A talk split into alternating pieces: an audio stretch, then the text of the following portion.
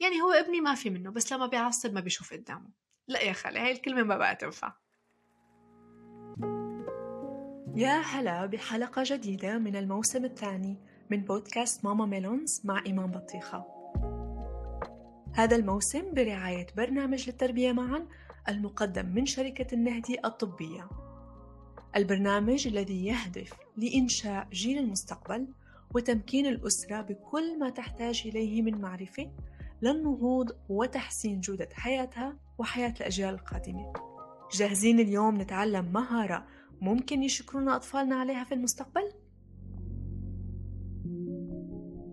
مرة صديقتي عصبت على بنتها كتير لأنه كانت عم تصرخ بالمحل أخذت البنت وطلعت لبرا نامت البنت بعد فترة بالعربية وبس هديت رفيقتي قعدنا على فنجان قهوة وسألتها شو اللي صار بالضبط؟ قالت لي ما عاد أقدر أتحمل هي أول مرة بصرخ عليها بس جننتني بصوتها قلت لها شو كنتي حاسة وقتها؟ قالت لي كنت معصبة قلت لها وشو كمان؟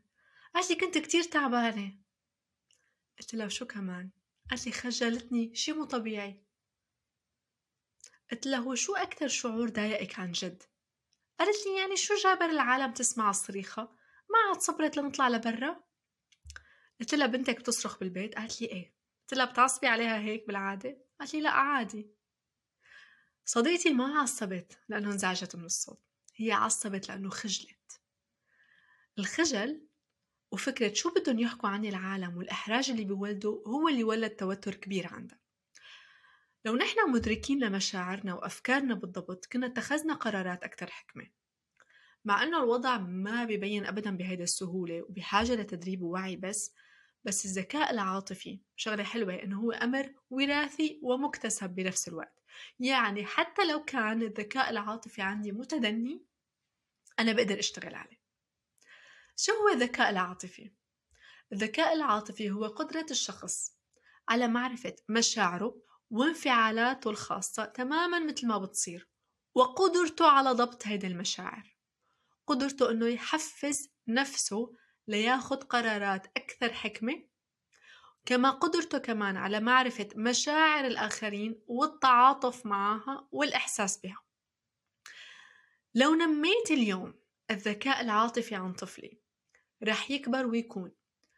أكثر ثقة بنفسه لأنه مدرك بمشاعره وأفكاره وقراراته وحياخدها بوعي أكثر وحكمة مش بعشوائية. من هدول الخيارات هي اختيار شريك الحياة. العمل الدراسة. ما رح يكون متسرع بأفعاله يعني حيفكر قبل ما يفعل. رح ينظم العاطفة رح يقلل من شدة الشعور. يعني أنا في أمهات بيقولوا آه، جملة شوي بتستفزني. يعني هو ابني ما في منه بس لما بيعصب ما بيشوف قدامه. لا يا خالي هاي الكلمة ما بقى تنفع. رح يكون صديق ووالد وقائد وشريك رومانسي أفضل لأنه حيسمع ويفهم وجهة النظر الآخر بوضوح وحيتعاطف معهم أظهرت البحوث العلمية أنه الأشخاص اللي بيتمتعوا بذكاء عاطفي مرتفع غالبا ما بيتمتعوا بصحة جسدية ونفسية جيدة لأنه بيلتزموا بالخطط العلاجية ونمط الحياة الجديد المتعلق بمرضهم. حيكون أقل عرضة للإصابة بأي أمراض أو مشكلات نفسية مستويات القلق عندهم حتكون أقل اعتمادا على دراسة أجريت في جامعة جنوب أونتاريو.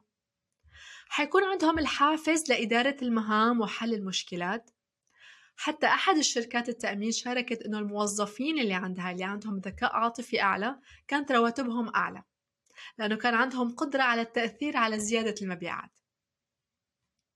تأثير الذكاء العاطفي مو بس للكبر حتى الأطفال حيطور استجابتهم للتحديات والمواقف اللي بيواجهوها.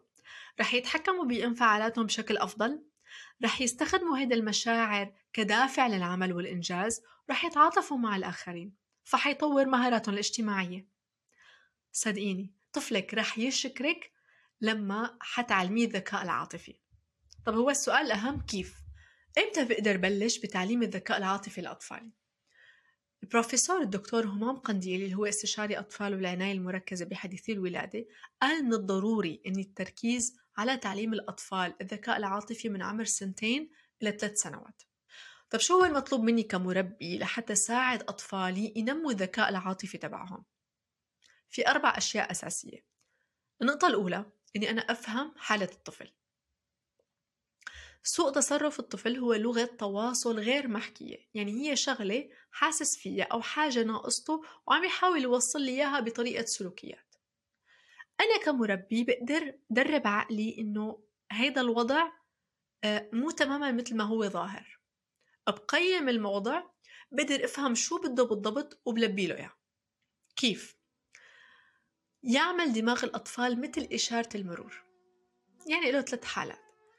دماغ أحمر معناتها توقف. بيكون الطفل يا أما بحالة tantrum أو بحالة freezing ما عم يسمعني أبدا ما عم يستجيب أو حالة عدوانية كتير كبيرة. هون الطفل ما بيكون قادرة أبدا له قدرة على التفكير المنطقي. ما بيكون إلا بحاجة للإحساس بالأمان للاحتضان لتواجدي معه بدون كلام ولا لوم. إذا كان طفلي بحالة مش بالمود يعني آه، مش مستقر منزعج شوي بنقنق بس يعني مش بيضرب أو بيأذي. هون بعرف إنه هو بحالة دماغ أصفر زي إشارة المرور يعني ها استعد استعد يا ماما أنا شوي وبصير أحمر. بهي الحالة أنا بدي أعرف إنه في عنده حاجة معينة سواء عاطفية أو جسدية هو عم بدور عليها ومش ملاقيها واللي هي نوم أكل آه، تعب مشتاق لي يعني شوية غيرة. حالة الدماغ الأخضر اللي هي جو انطلق هي حالة طفل مستقر هادي وبيفكر. بهيدي الحالة أنا بقدر أتحاور مع الطفل. بقدر أعلمه بقدر وجهه.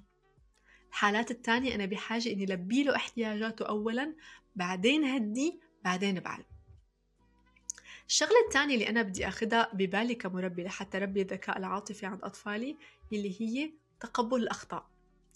الوقوع بالخطأ هي عملية طبيعية. هي فرصة لحتى نحن نتطور. نخطئ مو معناتها إنه نحن سيئين. المهم إنه نتعلم. المرة الثانية اللي بيخطئ فيها أطفالكم لا تقولوا لهم ليش أخطأت؟ قولوا لهم شو تعلمت؟ كيف صححت الخطأ؟ جربوا اليوم تسألوا أطفالكم هذا السؤال. قولوا لهم هل باعتقادكم مقبول إنه نحن نخطئ؟ واسمعوا ردة فعلهم وعلى هالأساس شوفوا يا ترى هن بيتقبلوا الخطأ ولا لا. الشغلة الثالثة اللي ممكن أعملها مع طفلي اللعب. اللعب والأنشطة مع الأطفال بطريقة هيك مرحة بدون قوانين بيقولوا لعب حر بساعدهم كتير إنه يشاركوا أفكارهم وعواطفهم. هي طريقة كتير مميزة لتعزيز الذكاء العاطفي عندهم. واللعب الجماعي كمان بيساعد مستوى اهتمامات الأطفال وبيحسن مستوى اهتماماتهم وبيساعدهم على التعاون. واستخدام زاوية الهدوء اللي هلأ حأحكي لكم عليها. ضروري كتير ميز بين المشاعر والسلوكيات. المشاعر هو شي بحسه الطفل وما له شي مؤذي هو شي بحسه. حزن غضب فرح آه، آه، إحباط. السلوكيات هو الشيء اللي بيعبر فيه الطفل عن مشاعره وقد يكون بطريقة غير مرغوبة أو طريقة مؤذية وهذا الشيء اللي أنا بدي وقفه وجود زاوية بالبيت اسمها زاوية هدوء. هي وسيلة لتساعد الطفل أنه هو يهدي جسمه يهدي هالمشاعر يفهم هالمشاعر مهما كانت كبيرة. آه بعدين يقدر بعد ما يهدي حاله يرجع ويشوف كيف بيقدر يحل المشكلة ويتعلم إنه هو يستجيب بدل ما يعمل ردة فعل انفعالية. كتار بعرفهم عندهم بالبيت زوايا عقاب. هيدي الزاوية اللي بتكون يا أما بغرفة الولد يا أما بزاوية هيك قدام مكان مش لطيف بيروح عليها الطفل بس لحاله لما يغلط.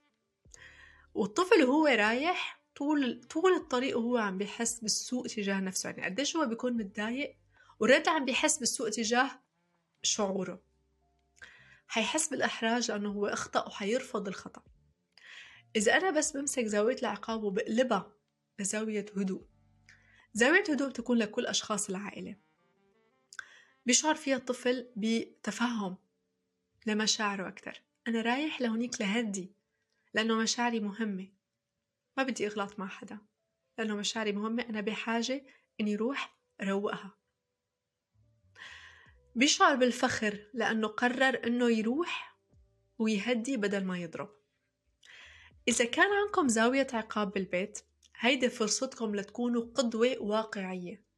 اعتذروا لأطفالكم عن استخدام زاوية العقاب وأخبروا أطفالكم التالي. أنا كنت أستخدم معك العقاب وأنا بعرف قديش كان يجرحك ويضايقك. أنا غلطت. أنا آسفة. وقررت أتعلم. قررت أنه أتواصل معك بدل ما بعدك عني. وقررت أنه نعمل زاوية هدوء. ناقشوا الفكرة اختاروا مساحة سوا بالبيت تكون هيك زاوية بسيطة آه، منا مثلا بالصالون ممكن تكون بغرفة النوم قريب من مكتبة آه، زينوا المساحة بطريقة هيك دافية أو هادية إضاءة خفيفة روايح لطيفة آه، يكون في مخدات مثلا أو أو ممكن قريب من التخت بحيث الواحد يقدر يسترخي. ممكن تعلقوا لوحات فيها مجموعة مشاعر. يكون فيها كتب مثلا للتهدئة. ممكن يكون فيها مجموعة صناديق فيها أشياء بتساعد الطفل على تفريغ المشاعر مثل الطابة ستريس بول شي مثلا بيمسكه بإيده وبيعصه. حتى تعليق لوحة للهدوء يعني أفكار كيف ممكن هدي مشاعر الغضب تبعي. وزينوها.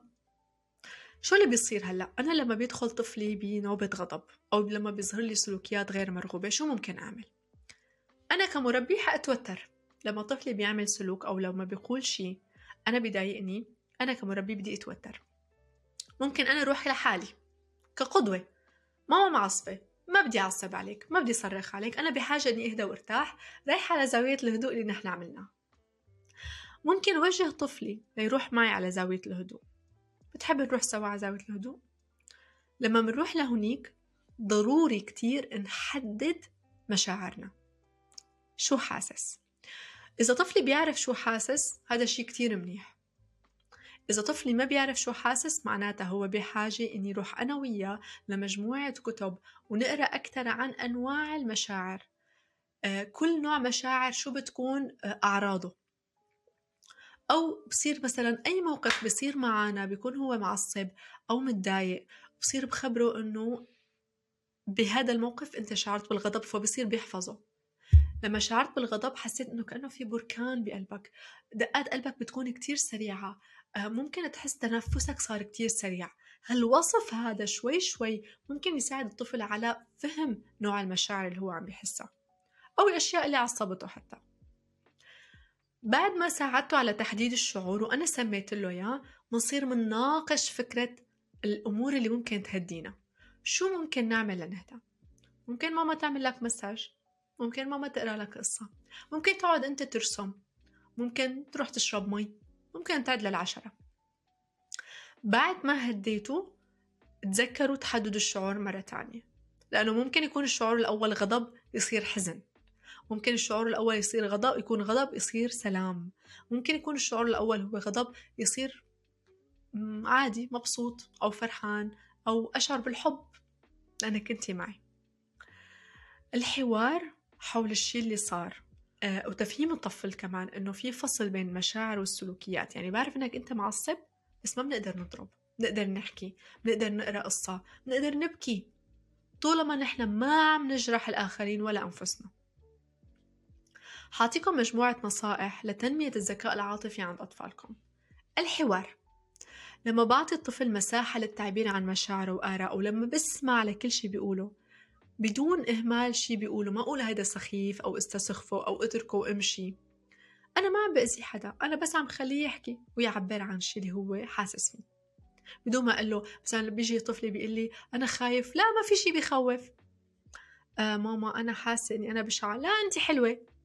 أنا هيك بكون عم عم مثل أقول عم سكته. بدي أسمعه. اسأل. بعد ما حاور بسأل. ليش أنت حاسة إنك بشعة؟ من شو أنت خايف؟ كيف عرفت إنك أنت خايف؟ اسألوا الأطفال واحكوا معهم عن التحديات اللي عم يواجهوها اسألوهم عن مشاعرهم لما بيكون في موقف صعب. سموا لهم هيدا المشاعر. ضروري يفهم شو عم بيحس وشو اسمه. واسألوهم ليش حاسس بهذا الشعور. ممكن تعملوا ممارسات مع أطفالكم يتعلموا فيها شوية تركيز مثل بشكل كتير بسيط تمارين يومية ممكن نعملها. أنا أقعد مع طفلي وأقول له تعال نعمل هذا التمرين سوا مع بعض. غمضوا عيونكم وتنفسوا بعمق الشغلة الرابعة اللي ممكن أعملها مع طفلي إن هي أقرأ له. اعتماد القراءة لتنمية الذكاء العاطفي من خلال تشجيع الطفل على قراءة القصص اللي لها مغزى اللي بتساعدنا على استخلاص الحكمة والعبرة منها أو قصص بتتكلم عن المشاعر. في سلسلة كتب اسمها When I'm Feeling Angry, Anxious, Love When I'm Feeling uh, Scared كتير حلوة ممكن تشوفوها على أمازون في حتى فيلم اسمه Inside Out بيحكي عن فتاة uh, بعمر الطفولة بحوار بين المشاعر اللي بقلبها. فيلم أكثر من رائع عن المشاعر. ممكن نبلش ندرب أطفالنا على الإحساس بالآخرين. يعني لما بكون عم بقرأ له قصة وبتظهر شخصيات بقلب هيدا القصة فيني أسأله يا ترى شو حاسة هيدا الشخصية؟ شو شكلها حاسة؟ هو خليه يقرأ لغة الجسد ويقلنا حطوا خطط واستراتيجيات بتخليكم تعرفوا شو آه، حيصير ممكن وتشاركوا هذا الشيء مع أطفالكم وتحطوا حلول. مثلا لما كنت روح مع أطفالي على السوبر ماركت كانوا دائما نطلعوا هن عم يبكوا بدون لعبة. فصرت أقول لهم قبل ما نفوت على السوبر ماركت قلت لهم بقول نحن رايحين هلأ على هذا المحل. ما رح نشتري ألعاب. بعرف ممكن تتضايقوا ممكن تبكوا وهذا الشيء مقبول. بس ما رح نضرب ماما رح نتذكر الشيء اللي اتفقنا عليه وحنترك المحل بدون لعبة.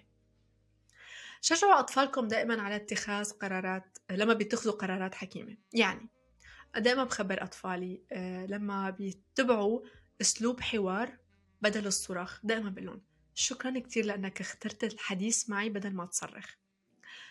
لازم تكون كتير فخور بحالك لأنك ساعدت نفسك أنك تهدأ وتحكي بدل ما تضرب علموا أطفالكم على التفاعل والانخراط بالمجتمع آه، ومع أقرانه يعني لما أنا بسجله بأندية رياضية لما بسجله بأنشطة مختلفة وهلأ بعد ما حكينا عن الذكاء العاطفي شو بتفضلوا؟ تحضروا فيلم وتقروا قصة ولا تعملوا زاوية هدوء؟ جاوبوني بالتعليقات شكرا لكل مين سمعنا اليوم. لا تنسوا تسمعوا حلقات بودكاست ماما ميلونز الماضية وبانتظار حلقات ومهارات جديدة كل خميس الساعة 10 صباحا بتوقيت السعودية على جميع المنصات الصوتية. بإمكانكم أن تتعرفوا أكثر عن البرنامج التربوي الداعم للبودكاست للتربية معا المقدم من شركة النهدي الطبية عبر الرابط الموجود في وصف الحلقات. إذا أعجبتكم حلقة اليوم نتمنى مشاركتها مع الأصدقاء والأهل. تعطونا تقييمكم على أبل بودكاست لنكمل بهذا العمل للمستقبل. إلى حلقة جديدة كونوا بألف خير.